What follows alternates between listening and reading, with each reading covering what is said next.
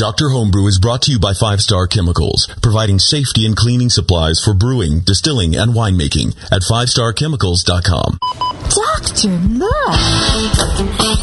Stand aside, nurse. I'm Dr. Homebrew. Not clear.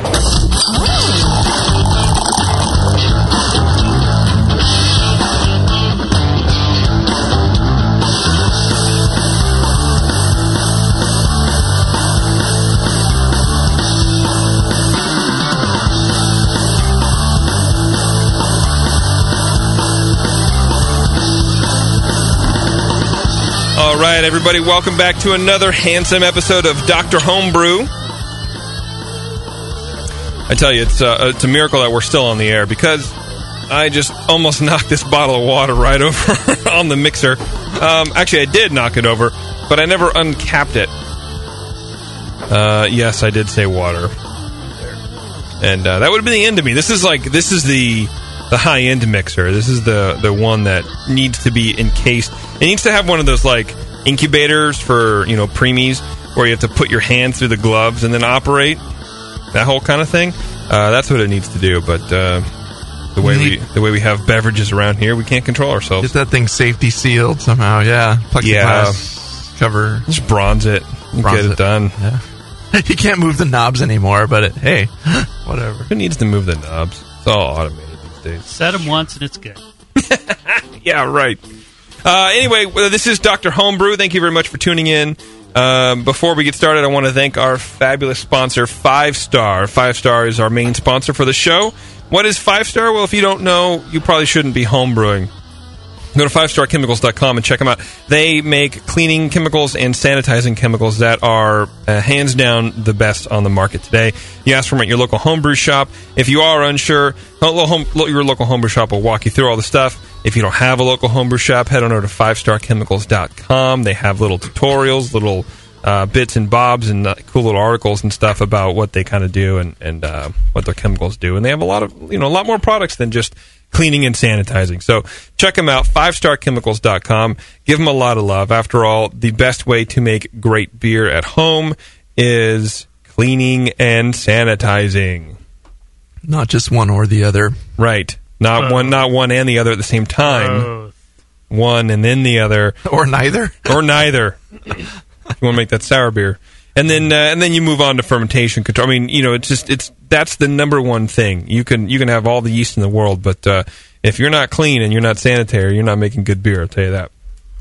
Trust me, I know. I know these things. I also want to thank our sponsor, Brewtoad. What is Brewtoad? You know what Brewtoad is, Brian? It is a uh, a website where people can put in all their recipes Yes. and have them easily searchable and accessible to everyone in the world. That's And right. It's a cloud. Yeah. It's one of those cloud things. cloud for your beer. It's a big toad shaped cloud full of beer recipes and great knowledge on how to make your beer good. An acid. What? And they have Acid rain? our score Acid sheets rain. up there Something too, like I think, from right? toad. They do. They have our score sheet. So Brewtoad, go on Brewtoad.com right now, right this very minute, unless you're driving, in which case pull over, find a Wi-Fi spot like a Starbucks or something. Uh, create your own free account. What they do, they're, they are a cloud-based kind of website, Dealy Bob. I don't really know how all it works. All I know is you log on there and you can load in your recipes. They have little sliders to tell you how, you know, where, what your ranges are for your gravity and all that kind of good stuff. Um, they have all the uh, ingredients already listed in. You kind of drop them down and say, "Oh, my recipe is this and this and this and this," and you load it up, and anybody can find that. They can find it by your screen name. They can find it by your recipe title. They can find it by the style. So you can, so someone else can say, "I want to brew whatever it is that you're brewing." I can go in the cloud and search, you know, whatever you brewed, oatmeal stout and uh, I can find your recipe right there, and I can brew it, and then they're actually working. Excuse me, I don't know if I can tell you this, but they're working on a rating system. So then, if I brewed your beer, I can go in and rate your beer, You and I can comment on it. them Shoot! Oh, here come their lawyers. Whatever. It may not be. It, it may even be live by the time you guys hear this, but uh, It may be. they're doing some cool stuff over there. So Brewtoad.com, check them out. If you want to hear the score sheets and the um, recipes from the brewers for for tonight's show, uh, as well as download the podcast from them too, if you'd like. Um, uh, check out Brewtoad.com slash Dr. Homebrew. That is our little main page. It's our little hub of loveliness. All our recipes are there from from all the past shows. Score sheets are there, most of them anyway, and um, yeah, all the shows. So check them out. You can you can actually see what we're talking about and see what we're working with, and and uh, you know hopefully looking at the ingredients will will spark something cool for you guys to brew at home too. And then maybe you can send it into Doctor Homebrew, and then you will be posted on the page, and th- and then it will be uh, full circle, an Aurora Boros. What's an Aurora Boris? Isn't it? What is it? The snake that eats itself? How do you Drew pronounce Ouroboros. it? Aurora Boros. Ouroboros. Yeah. Ur- Our are you sure you're supposed to say that word the I second don't show? know. Maybe not. If you want to do it the uh, Red Dwarf style, it's or Rob or Ross, and then and then it just sounds sounds better. Oh. Anyway, did I mess it up? What is it? No, it's Aurora Boreas, isn't it? Aurora, Aurora, No, that's the lights in the sky. up. Aurora Borealis. No, that's yeah, that's Aurora. that- No, that's the stripper down at the oh. the Pink Rhino or Well, whatever. she named herself. I know that right. in the southern hemisphere, the toilets swirl the other way. They do. I don't know what that has to do with Aurora Boris, though. I don't know either. But uh, anyway, I'm pretty positive I said it right. I don't even care. I don't even care today. Uh, tonight we have a couple good beers coming your way, right? We have a beer from John Herman, and then we have a beer from Jason Baker. John sent us a Saison, and then Jason uh, sent us an Imperial IPA, my favorite style. he sent me an email. He's like, "Well, look, dude, I really only have this Imperial IPA. It's fine, it's fine, whatever. do it. I'll sacrifice. I'll lay down in the middle of the road for you, Jason. If you want, uh, if you want good feedback, dude. Oh, it's fine. It- it- you know, I'm here as for long as you. we don't get like four of any one beer at a night. Yeah, it's totally fine. Yeah. Variety. It was it was pretty good because for the first couple shows we had just IPAs one after the other, and then uh, I think we said something on the air like, "Oh, here we go, another," and then we haven't had any for like three shows, and then they I'm are happy to have another IPA. dispersed periodically.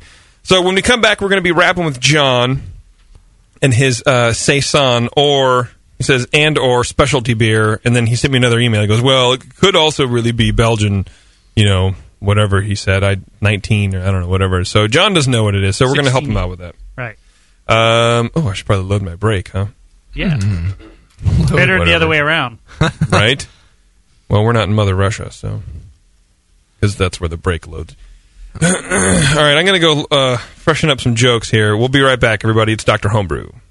Do you know the three most important rules in brewing? Sanitation, sanitation, and sanitation. And no one does it better than Five Star Chemicals. Five Star knows sanitation. You can only sanitize clean equipment. And Five Star knows how to clean too. For craft brewers and home brewers, Five Star has what you need to keep your fermenters, serving tanks, kegs, and draft lines sparkling and free of any beer spoiling bacteria. PBW, caustic, acid cleaners, Star San, SaniClean, lubricants and defoamers, pH stabilizers, and more. Five Star Chemicals has cleaning supplies, safety supplies, heat exchangers, pumps, hoses, and valves. And Five Star is proud to offer eco-friendly products that exceed customer expectations. If you have a cleaning problem, you need the Five Star solution. Visit 5starchemicals.com or call 800-782-7019. 800-782-7019 and get the Five Star treatment today. What does craft beer mean to you? Is it a delicious way to support your town's local brewer? Or perhaps it's the perfect beverage to pair with those delicious meals at your favorite restaurant and at home? Regardless of whether you're thinking of pints or pairings, pilsners or porters, craftbeer.com is the site where craft beer lovers come together to learn and share. Craftbeer.com is brought to you by the Brewers Association and celebrates the best of American craft beer and its brewers. Craftbeer.com is the best place to find craft beer events, recipes, great feature stories, the most up to date brewery listings, and resources for your next beer tasting or dinner, like style guidelines, pairing mats, and charts. Get the inside scoop on new beer releases and special events from today's craft beer insiders, and chime in to share your own knowledge, perfect pairings, road trips, recipes, and more. Craftbeer.com, celebrating the best of American beer. It's time for your medication.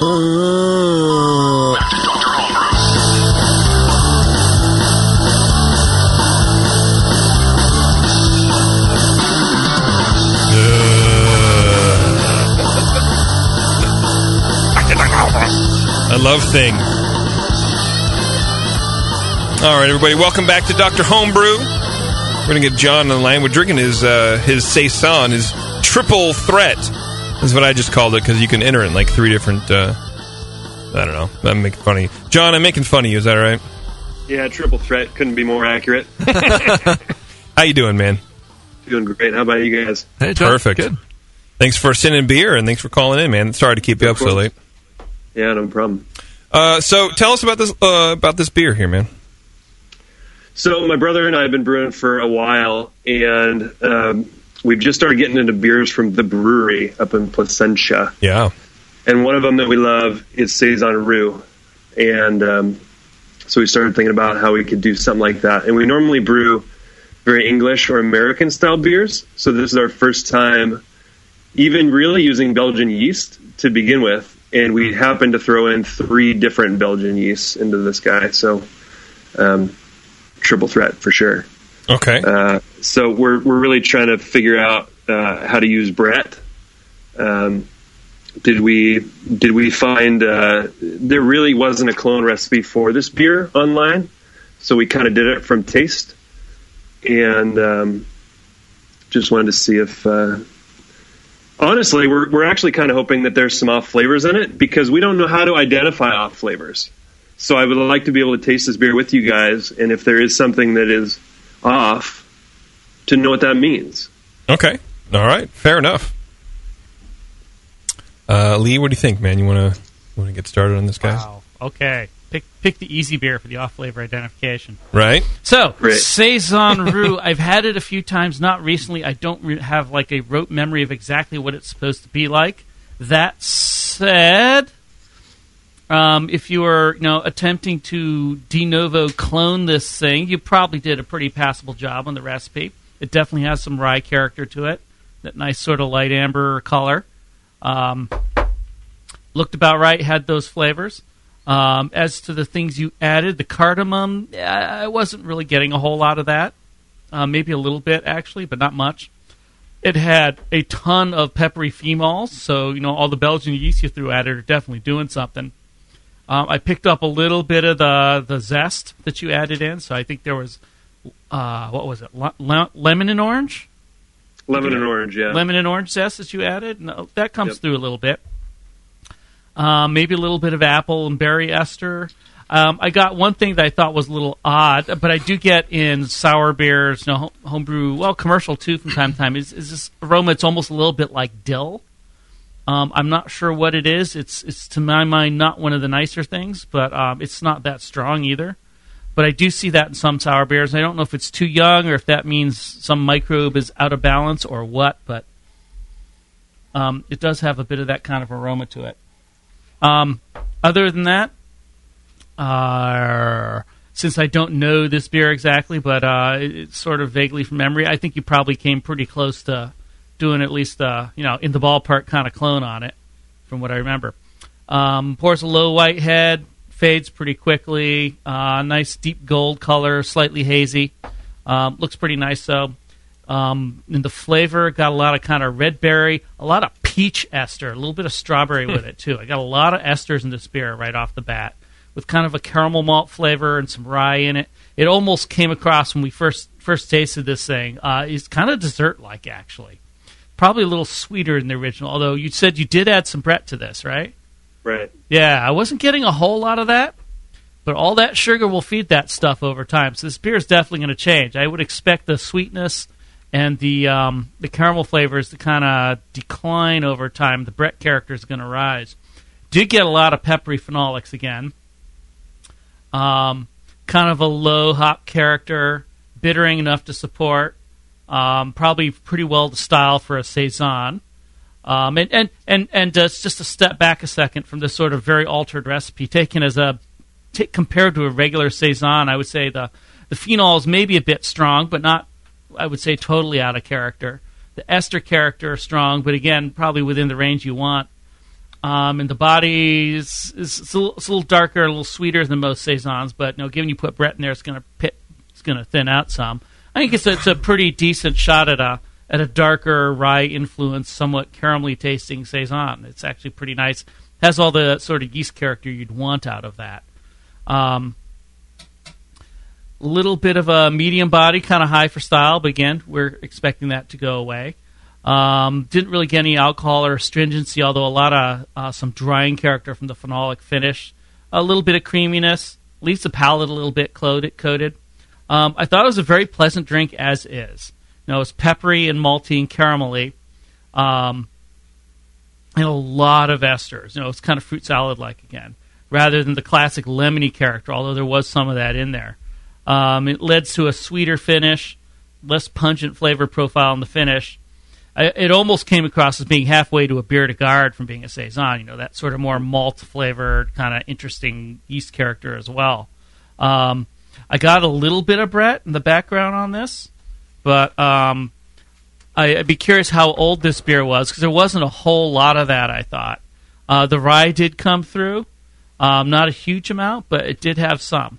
Um, I think with a little more time, it should dry out now. The carbonation will probably go up a bit. It will emphasize both some of the more sort of brighter saison characters at that point. Uh, I would hope, and um, probably the Brett nature might come out a little bit. Overall, given as this sort of a a um, blind clone of a modified version of a classic style. You know, it's a little hard to pigeonhole very well, but I thought it was a pretty good beer. It could be a little less sweet, uh, but we'll probably get that. I gave it a 30 for a score. All right. Which is, you know, it's a good beer. It's a very good beer, actually. I can definitely see some of the Saison Rue in, in there. Mm, are you are you familiar with that one? Yeah, a little bit. I think I just had a bottle a couple months ago. Mm-hmm. It's a good beer. I, I do like it, and it uh, it is uh, you know a little sweeter than the the commercial style, but uh, I think you're right. It'll get there. And color wise, I was trying to remember what the color is on the, the actual saison rue. Is it a little darker than this? I think it's a little. I think it's. A, I'm remembering a little, dark- lighter. You remember A little lighter? lighter? I've read it a little darker, but okay. But I don't know. Maybe John can tell us. Yeah, John. It's a, this is actually just about right. Just Um, about right. Okay. Yeah, Has and to- I'm interested. Did you guys wind up uh, scoring it on the 16C for the saison, or did you do one of the specialty categories? I think we started approaching it as a 23 and then went to a 16C and then kind of when we were talking later figured no that probably should be a 16E and then JP pointed out yeah your later comment maybe we should do this as a 16E so I would say we're a little malleable on that front. But I was basically Triple approaching it as a saison with Ryan specialty editions and Brett. So Yeah. it's Wonder- in the end it's yes it, it, it would pretty much settle into 16E from the way we're approaching it. yeah, I think judging it as as declared, you could probably put it in either either category and it'd be okay. But uh, some judges might tell you, "Oh, you should have put that in a 16e." I, I think that's probably the best place for it. But um, you know, a- a judge, a good judge, can judge it in a category 23 and do just fine with it too. So, yeah, um, yeah, we judged it as a 23 basically when we when we did when we did go over it the first time. But like Lee said, it's not not going to change much. Um, so yeah. Um, the aroma the aroma was kind of inviting there. Had a brightly, brightly fruity kind of uh, sweet lemon like thing going on in there. Uh, kind of a little low, kind of earthy floral hop in there. Um, esters are, are up front and um, yeah, kind of in the middle of the road, kind of peachy and and um, not um, not super sharp or biting, but um, you know fairly smooth. Um, it does have a nice little rye like spiciness in there uh, and uh, kind of a medium low level. It's it's detectable. Uh, the malt is is bready with a little light toast and kind of sweet in there. Um, the declared spice, the the cardamom is really is almost there. It's just really low levels. Um, you know, um, I don't know if that's something that they use in, in making that beer, but um, you know, uh, it. Otherwise, it's it's it has some. Uh, it is somewhat phenolic, and um, you know, it it smelled pretty fresh. So I liked that about it. it smelled like a like a fairly young beer. Um, and yeah, not much bread or anything going on in there, but there's a hint of that. Um, it, it it does have this nice kind of rich orangey gold color. We'll hold it up to the beer cam for people watching, but yeah, it's um the had kind of a low off white head, um, and it stuck around pretty well though. It, it just kind of rings the glass after a while, and um, mostly fine bubbles. Uh, you know, there's a little bit of haze in there, which is fine for a saison, of course. Uh, you can see through it. It's not, you know, not unexpected in a beer like this. So it'll be accepted like that. It's nice. Um, yeah, if you filtered it to a brilliant clarity, it would, it would be a funny thing. so yeah, and the flavor, the the malt is rich and and and sweet and, and a little spicy. Uh, some bread and toast in there, kind of a you know semi sweet finish with a, a, a pretty. Uh, there is a pretty strong alcohol in there. You, you get in the aftertaste a little bit. Bitterness is medium low, just enough to balance. Good job there. Um, it is pretty estery and alcoholic. The fruit and the spice kind of combining, in my mind, made it kind of a little bit punchy, like a like a spiced sweet fruit punch kind of thing with all the the esters and everything going on in there with the with a little bit of spice from from the rye and the cardamom blending together. Um, but uh, yeah, the spice was subdued, so that could have fruit punch. Yeah, like a punch, like a alcoholic fruit punch, like a Hawaiian punch. Not Hawaiian punch per se, but just like you blended some beer with some, you know, some fruity juices, and I don't know. Yeah, it's rich and sweet. So it just it's just the impression of punch. You know, not really. It doesn't taste like right, right, a big bright red fruit punch kind of thing, anything like that. But anyway, um, yeah, medium body has it has a fair amount of alcohol warmth in it. Uh, not not really creamy, just a little bit of astringency, maybe from the spice. Uh, carbonation is is a little low. I thought it was kind of medium, medium low. Um, but with everything going on here, I don't know if I if you push it up much higher, you it would drive out some different flavors too, and it might might work and it might not work. I would think it um, you'd have to do some adjustments to get it so the higher carbonation would work with this. Um, I don't know what what the saison rue carbonates to either. So um, I would have no idea. I know it's yeah. pretty uh, pretty highly carbonated. Pretty pretty peppy. Yeah. yeah. So yeah, I mean it's a good it's a good spice specialty uh, saison. Um, it doesn't have that bright like biting like sharpness of a, a lemony sharpness of it of a, a, traditional saison, but that's not what you're going for, and that's that's fine. Um, the aroma was pretty enticing. Had some of the softness you need for the style, but the the flavor, the elements in it are were a little more at odds. I thought so. I would you know try to keep some of that softness that you have there, and, and you know while retaining some of the other key elements of the style. You know, the high carbonation, that dry quenching, and uh, you know the subtlety, and uh, you know the spice is really fighting to be noticed. If you want that to poke out a little more, you you can bump that up or just drop it and don't declare it. It's um, it's too. It's just kind of in the middle yeah. there. It needs I mean, to if you're just adding it for effect, and you, you, don't have to declare that you use cardamom just because you put a tiny little bit of cardamom, cardamom in there. That's First, what I'm you know. Yeah, um, you don't have to declare it if it's just something subtle that's not really standing out. That's the smell that it has to be the cardamom. It's the, I get a like a. You I thought it was meaty or meaty? like like a uh, yeasty. Yeah, and I don't think that's what it is. I think it's that cardamom. It could be, or it, could, could be, be the Brett too. That way, a combination of some Brett. I mean, for mm. me, the, the, the the I mean, this is a complex, interesting, and very entertaining beer. Mm-hmm. I liked it a, a, lot in some ways. The reasons I didn't score it higher were mostly um, for saison style, and that is the base style, so you should be hitting these things. Um, is a little undercarbonated and is too sweet. And with all the Brett in the bottle, it's probably going to fix those two things given some time. um, but I'd, I'd, be curious to know, you know, how old is this beer? How long has it been in the bottle? How did you approach fermentation? Blah blah. All those interesting questions about making a Brett saison. Sure, um, it's actually three months old and we did a week and a half of primary with both the 550 and 570 yeasts, the La Chouffe and the Duvel. Um, after that, we moved it to. Uh, we actually put it into secondary and put it in with the Brett Brux 650 for a month. Outside, I think it was, we're in San Diego, so I think it was 70 two degrees outside at that time, but we just kind of let it be natural and outside for a month, and then we chilled it down, transferred to kegs, and chilled it down, and it's been chilled down for about a month, a little bit more than a month now. So is this a bo- uh, prep keg fill then, as opposed to bottle? Yeah, this is uh, we have the the beer gun. Mm-hmm. Huh. Okay, I thought it was the bottle condition. Well, it'd be interesting to see how that develops over time. I mean, if you keep it cold, it might not change very quickly. Right. If you bottle it or keep that keg somewhere warm and you give it some months or a year, this might develop into a very different beer over time. Interesting. It, it almost certainly would, given Oh, what's in it. yeah, it. right. Yeah, yeah, yeah. I think it'd be a very worthwhile experiment to do. So, is there anything in the process that that we should talk about, or is it mostly just the use of yeast that that because that was my that was one of my main questions was how to get the most out of Brett. You know, is that the kind of thing where I need to leave it out Time. in the warmth for a I- while? that's or- my understanding. Is is time is is the thing number one. At least at least from where you're coming from with a recipe like this. Um, it will take some time. It will eat some of those sugars. It will make some more interesting flavors. It will definitely dry out and carbonate up the beer.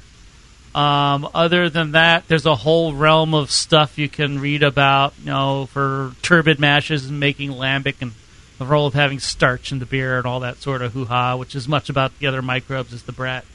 But um, that really doesn't apply here because that's not the kind of beer you're making. Um, I think for a beer like this, it's just some time and the opportunity to dry it out and to develop some more flavor.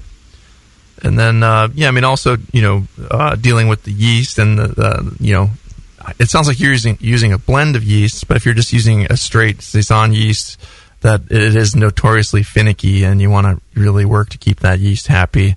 And uh, you know, in your primary, you uh, want to do a temperature ramp towards it. You know, as it starting at slightly cooler, going to warmer temperatures. Did, did you do something like that in primary? What was your what was your fermentation temperature regimen there? primary we started um, made a made a two liter starter with the two yeasts. And the reason we use those two yeasts is because the word on the street is that breweries got some proprietary blend of these two yeasts. So we we took those two yeasts and grew them up and then uh, started at 68 and allowed it to finish out primary there then ramped it up a little bit to clean it out at 73 uh, left it there. It was kind of one of these heat spells in San Diego, so we actually took it out of the the um, the fermentation chamber and just let it kind of rise, and and then we uh, put the Brett in, and and that was that. and put it outside. Yeah, I think maybe the putting it outside could have been something that affected it here too and kept it a little sweeter because, uh, with you know, I mean, even down there, the temperature variation, you know, it cools off a little bit at night. I'm sure, um, but uh, you know, that's that could make the yeast drop out a little, a little faster and, and not ferment down quite as far. But uh, you know, you might keep it warmer for a longer period of time at the end of that, and add your Brett and keep it on the Brett even longer than a month, and um, let it go, dry it out, and do do some fun stuff with it. But uh, yeah, still, it's it for what it is. It's a good beer. I gave it a thirty, and uh, you know, I think it's a fun experimental beer, and and you can play around with different sugars, some honey or something in there. You know, uh, there's different ways to, to dry it out further, and and uh, read the the farmhouse, you know, brewing books kind of thing. And yeah, that's Yeah. or what's that book called? A farm. I think it's farmhouse. Farmhouse Yeah. ales. or Yeah. Yeah. Yeah, and you know, if you really wanted us to do a real accurate comparison to the Saison Rue, you should have sent us a bottle of that too. yeah. Oh, yeah, yeah, yeah. Look at you. I love it. I'd take Yes. rid of the cardamom, yeah, but I know. just me. Taped to the bottom of a of a Mercedes Benz, right? Yeah. okay. Um, yeah, I, Yeah. I think so, is the recommendation to get rid of the cardamom, or to just not declare it, or to you know to That's my personal recommendation because that's all I'm tasting right now is cardamom. interesting? I would I would give it the give it the time and let the Brett come out, let it dry it out a bit, and then see what it's like, and then make the judgment yourself. Is it the right amount or is it too much? Yeah. Yeah, I, I think this beer just needs some time to time a little bit of you know cellar temperature to hit its stride. Yeah, I don't, I don't Then- then figure out don't how you might wanna any of these rebalance it. Off flavors that you talk about all the time, like acetaldehyde or DMS or diacetyl or any of that kind of stuff. That You know, no, I'm not really getting any. The only thing I got that was a little bit weird Yeah. was that kind of dill character that I get in some sour beers, and and You mean saison? um, no, Oh. mostly in sours. And honestly, I I just don't know where that comes from. I, I wish I Dill. did. I haven't been able to figure that one out.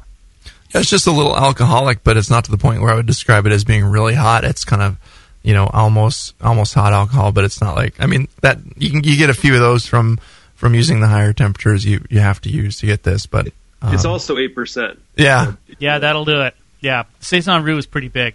Yeah, I, I just give it some more time. Um, I'm not getting a lot. It's, it's not like it's full of DMS, diacetaldehyde, No. acetaldehyde, diacetaldehyde, su- super supple side diacetaldehyde, any of those things. I think you're Um, right. it's it's actually a pretty good clean ferment. Yeah. I, I find it interesting you got that much phenolics in there, and you never put an actual saison yeast in this beer.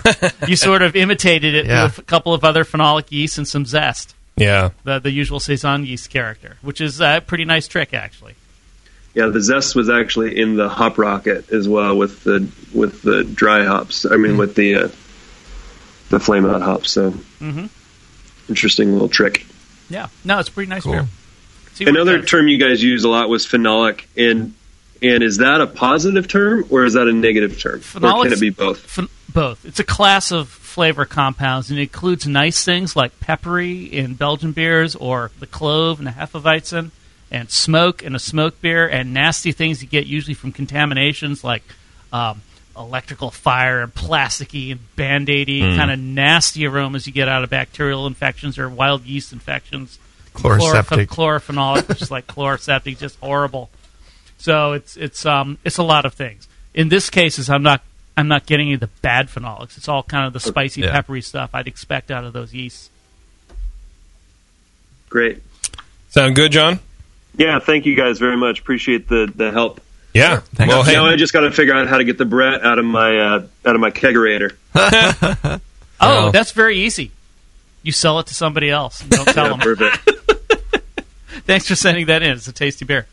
Thank of you. course. Thanks, guys. all right, Appreciate it a John. lot. Take it easy, man. Thanks. Good beer, huh? Look at that. Once again, you guys are right on the money with each other. 30. There you go. 30s all around. Uh, it's time for another break, and then we're going to come back and we're going to talk to Jason Baker, and uh, we're going to take down some more beers. It's Dr. Homebrew. Hang with us, everybody.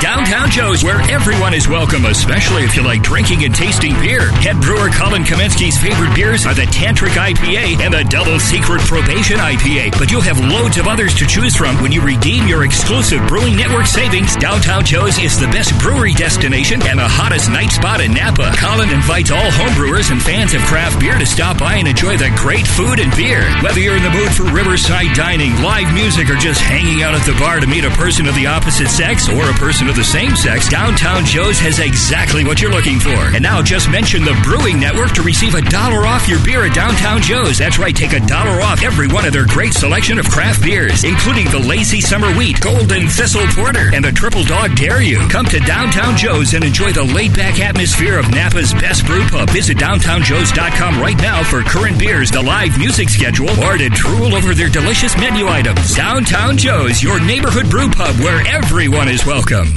Since the first time the Brewing Network microphones turned on, More Beer was behind it. More Beer sponsors the programming on the BN because, like you, they love brewing, and like the Brewing Network, they love sharing their knowledge. Morebeer.com isn't just a website to place your next equipment or ingredient order. Morebeer.com also gives you access to free beer information that will make you a better brewer. Go to morebeer.com and click into the Learning Center. You'll find podcasts, technical facts, video tutorials, and more, including access to The Buzz, More Beer's social network of more than 5,000 members. And some of them might even be crazier about beer than you are. Get over to morebeer.com today and take advantage of The Buzz, the forum, the Learning Center, and make sure you're signed up to receive the newest More Beer catalog. More Beer, bringing you absolutely everything for beer making. Now count backwards from 100. 99, 98, that's 97, 96, 95. Now back to Dr. Homebrew.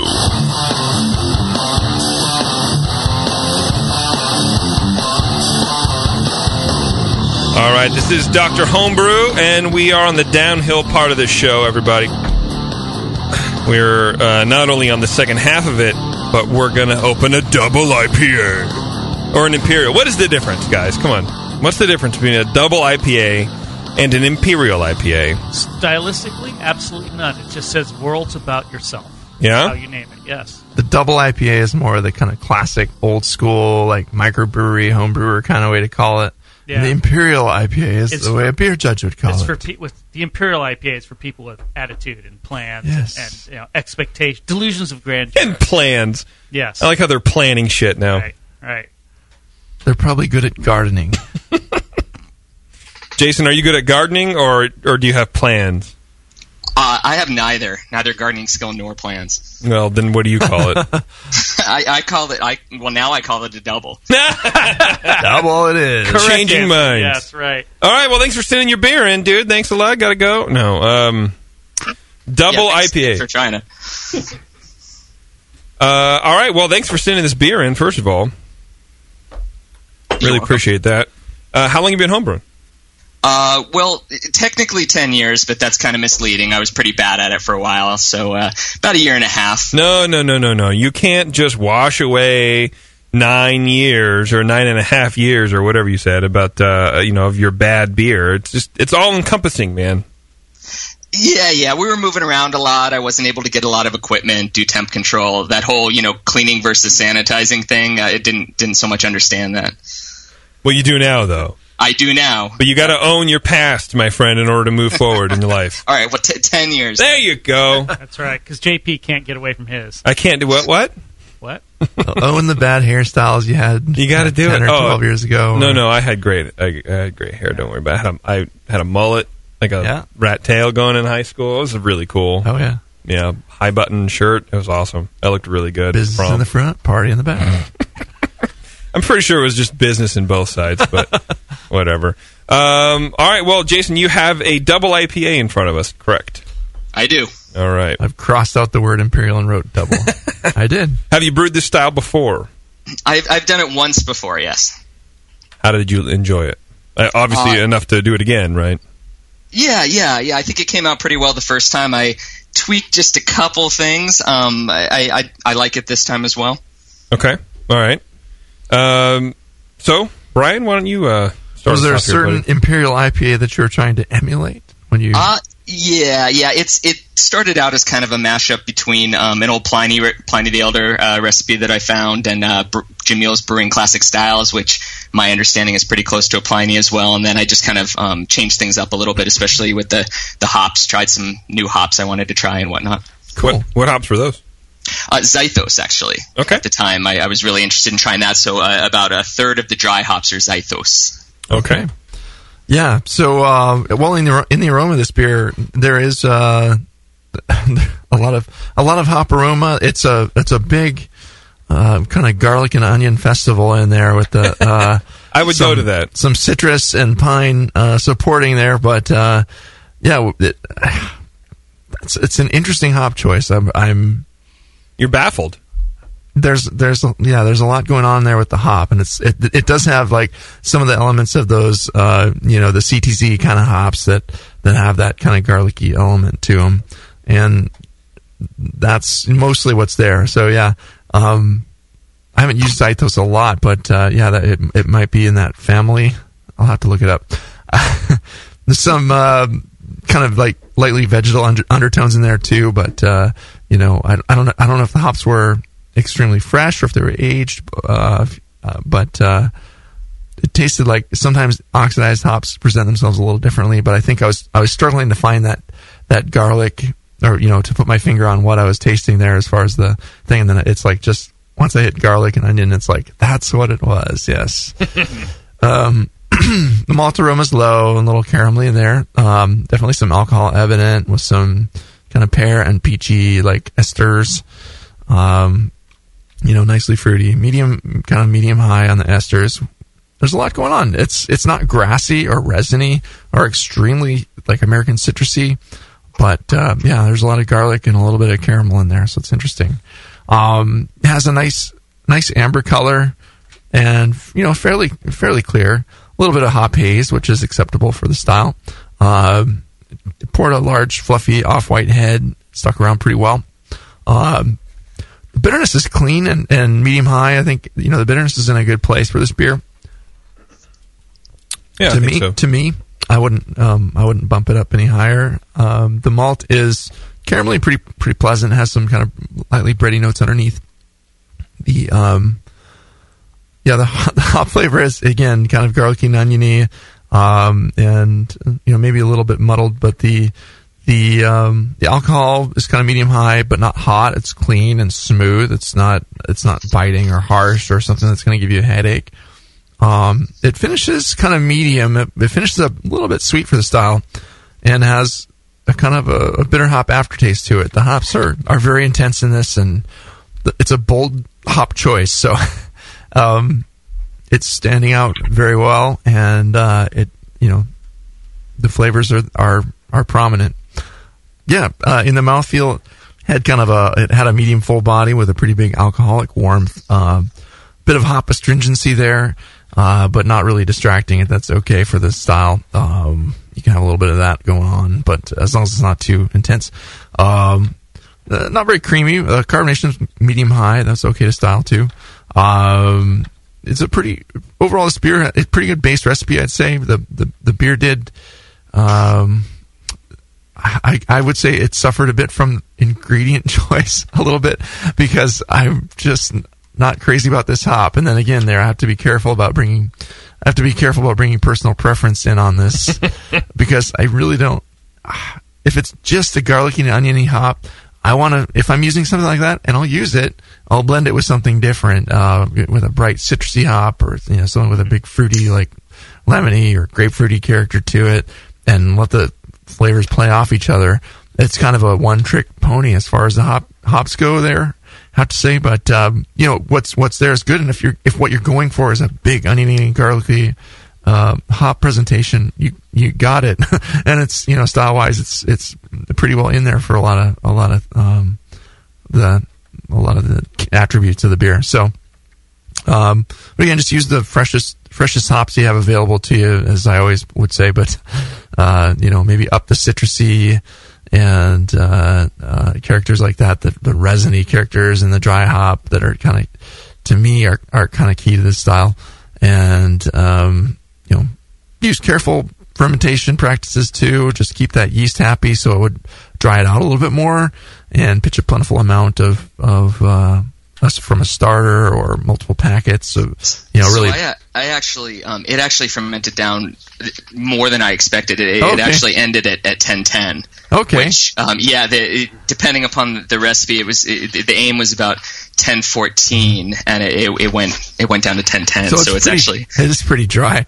I that's my okay. My perception's a little off on that then. So it's like there's so much going on flavor wise too that I think it has the perception of some sweetness in there. Maybe it's coming from some of the the fruity esters that are in there. So. Uh, thank you for uh, setting me straight on that, though. That's cool.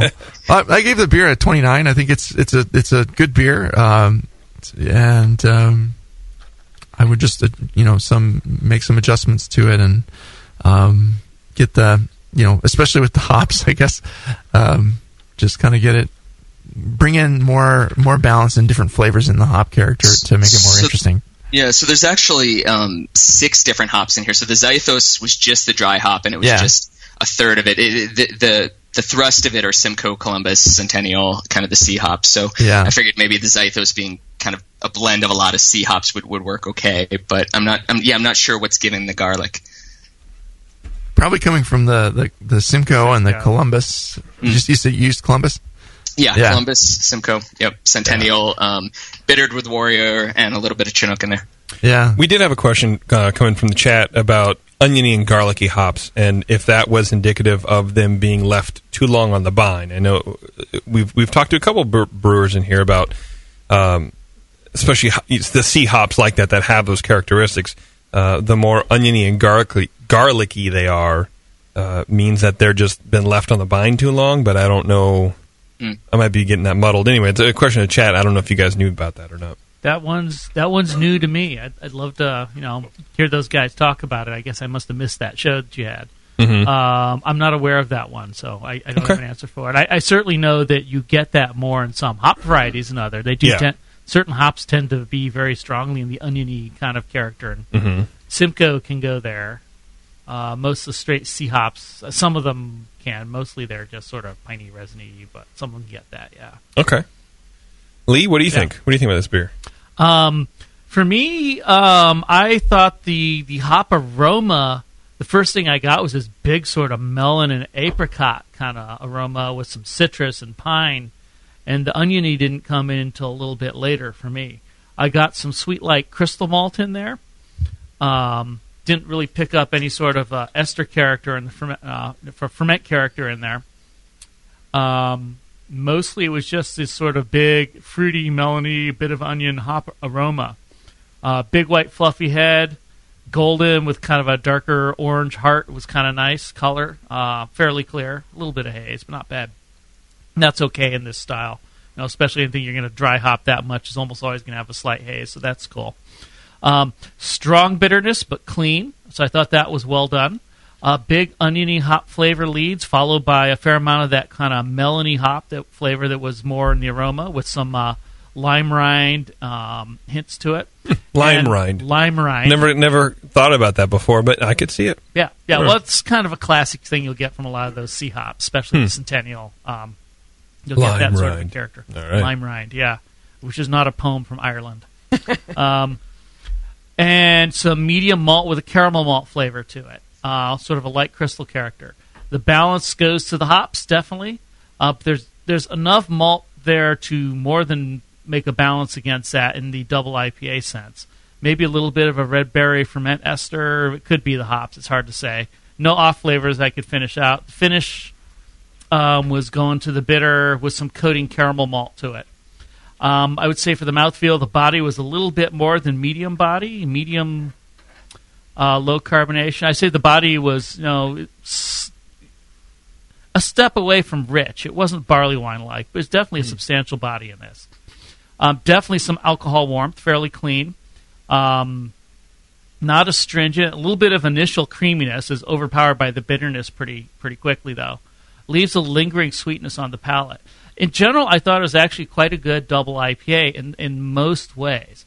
Um, I thought there was some interesting hop flavors in there. Again, I'm I'm not that much a bigger fan of the big oniony thing as Brian, but I was picking up these other hops in there as well. So I thought that part was actually pretty well done.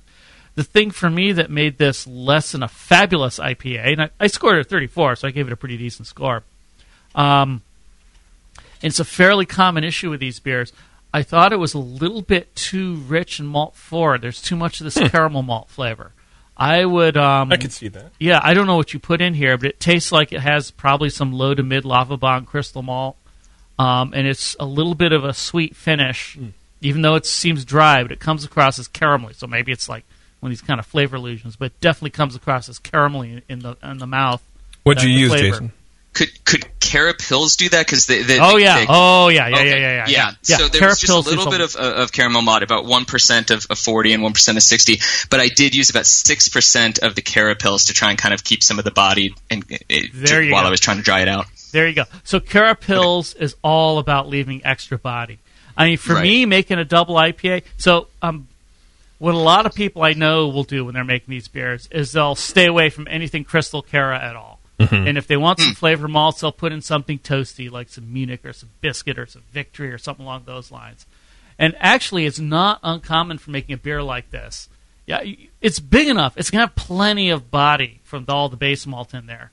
I know a lot of people would be more likely to add sugar to it to thin it out, so it doesn't get into rich barley wine like territory. Yeah, I did that too. It's about four percent of that, but there was a decent amount of Carapils. Yeah, I, I think mm-hmm. the Carapils won here. That Yeah. could be So where the yeah, I the would perception. I would ditch the sweetness. Carapils and maybe those Okay. little bits of crystal malt and let it dry out. Let it have that just sort of clean neutral. I mean, clean neutral malt backbone. I mean, it's it sounds kind of silly, but almost approach it like it was a Belgian triple for the for the malt recipe. You know, just Yeah. base malt, a Yeah. little bit of sugar to dry it out, and then it's all about the hops and just let that run. Hmm. Um, that was all I thought was wrong with it. Um, really, it was just a little bit too rich and sweet seeming in the finish from the, the crystals. All right, Jason. Do you have any uh, follow up questions for these guys? Um, no, I think that covered it. You used the word muddled at some point. I mean, I guess that that would be a question: is uh, should I try to kind of stick with a, a, a smaller number of hops to try and kind of get away from some of the muddled hop flavors? Well, I think um, you you know you, blending hops is a is a fine art. Um, I I wouldn't. Sometimes getting using just one is going to get you into trouble because you get too much of the attributes of just that one hop, and it'll just uh, annoy you. Uh, And you listed a lot of hops that I really like too, and it's so it's so funny that I'm just I'm uh, this hop character is so oniony, and uh, you know, but I would blend a few hops and maybe maybe not you know six hops might be a bit much, but uh, you know blend a few different hops that you really like and and find the freshest and and best smelling hops that you can get. Just I mean, sometimes when I'm making a beer like this, I'll just go through you know the hops I have and just find the ones that that smell the freshest to me and just um, you know try to blend a couple with different flavor profiles and that w- that will play off each other nicely. But yeah, um, muddled is kind of a just it's it's a strong word. It's a three dollar word. You can Yeah. just yeah. Oh, you just were using Throw it the word. It's a just pretty a- cheap three no, word, Brian. It's a, well, it's not a ten dollar word, but yeah. or what's I don't know what's that saying? It It's just a- seems like a, there's a fine line between muddled and com- complex. I'm trying to kind of figure out that line. I think. Right. Yeah, well, it can be a hard one to figure out. I mean, for me, if I'm going to start blending hops like this, I really try and think in advance what the aromas and the flavors are going to be like, and piece together. You know, I want this kind of a you know a stone fruity and this much of a citrusy or a piney, and just a little note of this oniony stuff, just to make it interesting, and try and figure out how much of each. And if I like the citrusy piney, well, pick one citrusy piney hop and stick with that rather than two or three and you'll pick one fruity hop or maybe two if they're a totally different type of registers. I mean, I think about it personally in terms of registers or like music where you have different notes. Mhm. Um, you know, and try and get things that are different but complementary that fit together, or not maybe two or three different things that are sort of trying to do this, fill the same space. You know, like you know, putting Centennial and Cascade and Chinook all in the same beer. I mean, not that I haven't done that, but you know, um, if you're gonna do that and balance it out against some peachy melony thing and also something oniony garlic, you might start getting in a muddle because you're doing so many things. They can kinda try and cover yeah. that much territory. I'd pick one stone fruity hop and one piney hop and one This- oniony hop and and see how they play. The spectrum's too broad. In other words, for for that kind of stuff. I mean, too think about- crowded. Yeah. Too Okay. crowded. You know, too many if you players make trying to do the same thing. like a Yeah. like you make a suicide soda, you know, when you're at the at the I- at the roller skating rink, say, and you go and you and you have them put like all the different sodas together, and it doesn't taste like Right. any one soda, but it's all these different sodas mixed together. It doesn't taste like cola. It doesn't taste like lemon lime. It just It's tastes just like soda. the suicide soda, and it's weird. Yeah. Whereas if you pick a couple distinct flavors and really just blend them in there, and and yeah, Would water have any effect on that? I mean, could he, you know, the water the water does have a uh, you know does play off the hop flavors and the bitterness in different ways but uh, yeah what did you use just filtered water or uh, what I, I I typically do about um, half RO from the store and then um, half charcoal filtered. okay and any any additions of uh, salts No, I didn't. I, that's what I was wondering Yeah. too. Is whether you thought um, a gypsum would would have been a good idea here. a little bit might have helped. It would drive the hop flavor and aroma a little more. It'll also help dry out that apparent sweetness that's in there in the body. it does give the yeah the perception of that dryness Great. Yeah, lets you kind of Kinda have a a little little bit of chalky- having it chalkiness both to it. ways there. Yeah. yeah i like that all right, Jason, is that about it for you? That's about it. Thanks so much. All right. Yeah. Thanks Thank for sending you. the beer in, man. Of course. All right, man. Talk to you later. All right. Take care. All right. cool All right. Well, let's uh, let's get on this last break here, and then when we come back, we're going to do our little rundown and uh, give our last pieces of advice to everybody, and then we're out of here to brave the wind in the nighttime of Martinez. Doctor Homebrew. Wish us luck. That's it. I've am putting hops in my beer again. What? Why? It's just too ridiculous. Insane prices, stupid contracts, high shipping costs, crappy selection. Dude, you need Niko Brew. Niko Brew will rock your fing face right the f- off your fing skull. $5 shipping to all 50 states, plus fantastic international rates get you low prices on Niko Brew's great selection of hops and more.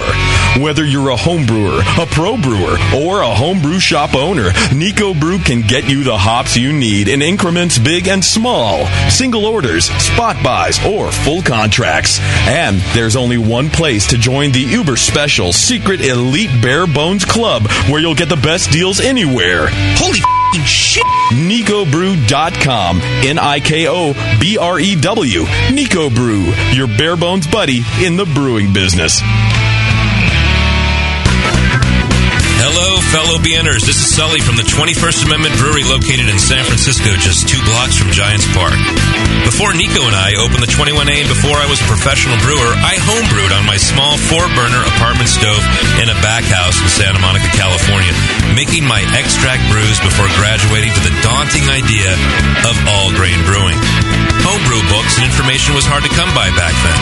The internet hadn't been invented yet, along with other things we take for granted today, like electricity and potable water. One thing I wish I had back then when I was learning was a radio show that could teach me the ins and outs of brewing and answer questions that I had about homebrewing, a resource for making great craft beer. The 21st Amendment Brewery is excited to be a proud sponsor of Dr. Homebrew, a great show that teaches you what you need to know about making incredible beer. Good stuff. Listen up, you might learn something. I certainly did. And thanks for your support.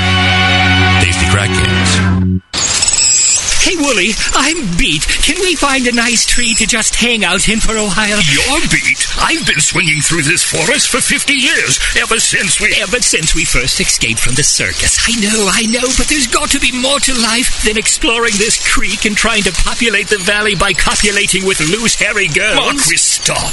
Look. What is that? It looks like a man-made treehouse. With fresh food. And craft beer. Welcome to the Creek Monkey Tap House, boys. Grab a seat. Creek Monkeys drink free. awesome! The The Creek Monkey Tap House in Martinez, California takes their mission of fresh food and beer seriously. They only serve locally raised beef and chicken, as well as local sustainable produce. It's better for you and the planet, and it just tastes better. The beer and wine at Creek Monkey Tap House are chosen with the same care for the highest quality and rotate frequently to make each visit an adventure. Swing on into the Creek Monkey Tap House and enjoy a new legend of amazing food, beer, and wine. The Creek Monkey Tap House online at creekmonkey.com. I'm sorry to tell you this, but we're going to have to pour you out. Back to Dr. Homebrew.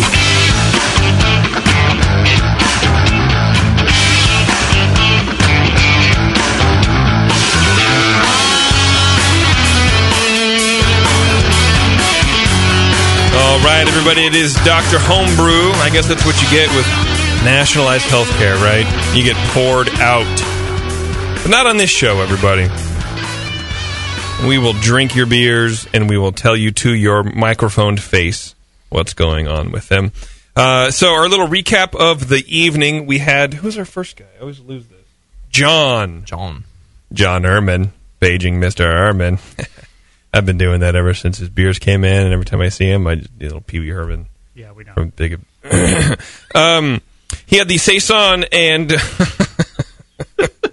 uh, and uh, the main things we told him were time. Just wait on it. Let that Brett do its thing. It's a little too sweet right now. Just kind of hang out, right? Let it dry out. Let it carbonate up. Well, and the you know Saison Rue says to do the same thing with their beer. I mean, they they the brewery they uh, recommend you know aging it, and it's going to be different after it ages than when it's fresh. So you know, have two different beers with one beer. Why not? Um, my personal opinion is get rid of the cardamom, but that's you know that's just me. It, It was- may fade too. It was fairly subtle to me, but it could you know it could change too when it dries out a little more with that that Brett, and it could become more intense, or it could fade along with the uh, you know some of the other stuff. Yeah, I don't know. Yeah, uh, it'll be interesting to try. I mean, I wonder how that beer will be in six months, eight months. Let's save some. You know. Uh, and then we talked to Jason with his double IPA. He he kind of backpedaled on the imperial on the imperial IPA because oh So we defined him into, into Oh. the whole name into a corner. We maybe categorized Imperial, him. You know, maybe it's just a Star Wars fan term. You know, they like It the. Imperial. It might be. Stormtrooper IPA. right. Um, and the key thing there was just to to get that beer drier, right? Yeah. dry Well, that thing out. It was fairly dry. Yeah? So I mean, you know, it was a tricky beer because all that car- the the the carapils in there was giving us the perception of sweetness, and um, And some- both of us got it. Yeah, some crystal malt on on top of that, giving it that caramelly flavor. So it came across as sweet. One of the keys to this style is having it be uh, the drinkability effect, and so I mean, it needs to be something that just like even though it's an you know an eight percent beer or, or so, it, you need to be able to drink a pint of it in a sitting and not like not have it be heavy like a barley wine. This isn't like in barley wine territory by any stretch of the imagination, but you know, it's it's a little slower drinking beer than I would expect for an imperial IPA. And the garlic and onion was a little distracting to me. So when we say dry it out, we don't always necessarily mean dry it out. It could be a mouthfeel thing with the crystal malts or whatever. Yeah, a combination of things to keep the perception of sweetness down, and the the suggestion for some uh, you know some gypsum to you know uh, give it a little kind of chalky feel to the push the hops. Um, yeah, and push the hops up there a little bit. Uh, and then and the the last thing for that beer was uh, focus your hop blend. Just kind of get a little more dialed in because it, otherwise it can kind of taste all samey, and you don't want that, right? Yeah, focus Yeah. on a few different varieties there. Yeah, he'd put I think six different varieties in there, and there's That's definitely some lot. interesting flavors. But there, there's Yeah. almost too much going on. So the, the comment was to pick a few hops you might think are complementary, plan out how you wanted to balance them out, and go with those, as, Mhm. as opposed to throwing in you know, half a dozen things that you think are interesting hops. I mean, it's the more things you try to balance out against each other, the harder it is to get it right. It's a- So, it's a- I mean, you yeah. can get a six or eight or ten hop blend right, I'm sure, but you're, it's going to take a lot of work or luck or Falconer's skill Flight or all thing or- three. Yeah. and it, it's not an easy thing to do. Yeah, I mean, it's some of the some of the best homebrew recipes are very simple if you look at them, and and just you know one or two malts and one or one hop or two hops. Sometimes you know, uh, so yeah, just sometimes simplicity will help it keep from getting too uh, too crazy and and too many too many flavors thrown against each other. He's really trying not to use the word muddled, isn't he? Muddled. And I can understand that. All right, I think it's time we get out of here. Okay. Uh, I wanted. I'm just having just starting to have fun. I know, right? Well, crack a few We had beers. a blackout. I mean, it's all sorts of fun going on. It was an amazing time Yeah. here. Uh, I want to thank our guests, Jason and John. Thank you very much, guys, for sending some beer. Thank you. And hanging out with us, especially the late night. Really appreciate it. And, uh, of course, thank you to our sponsor, Brewtoad. You can go to brewtoad.com slash Dr. Homebrew. You can read these recipes. You can read the score sheets and uh, all that fun stuff. And then, of course, thank you to our main sponsor, Five Star. You can go to fivestarchemicals.com. Learn all about that kind of good stuff. Five Star, Brewtoad, they're good friends. They're good people. And uh, just like you guys. And Lee, we forgive you for blacking out. Yeah, Lee. Sorry. We need to work on your drinking. All right, everybody, it's Dr. Homebrew. Thanks for hanging out with us. And uh, if you would like to be on Dr. Homebrew, email myself at jp at thebrewingnetwork.com. Eventually, I will get back to you. And uh, what do you get for being on Dr. Homebrew? Well, you get all this really nice BJCP master uh, judging nonsense. Uh, but more importantly, you get a package from Five Star afterwards. So that alone is worth the weight of postage. All right, everybody, it's Dr. Homebrew. Thanks for hanging out. We'll talk to you later.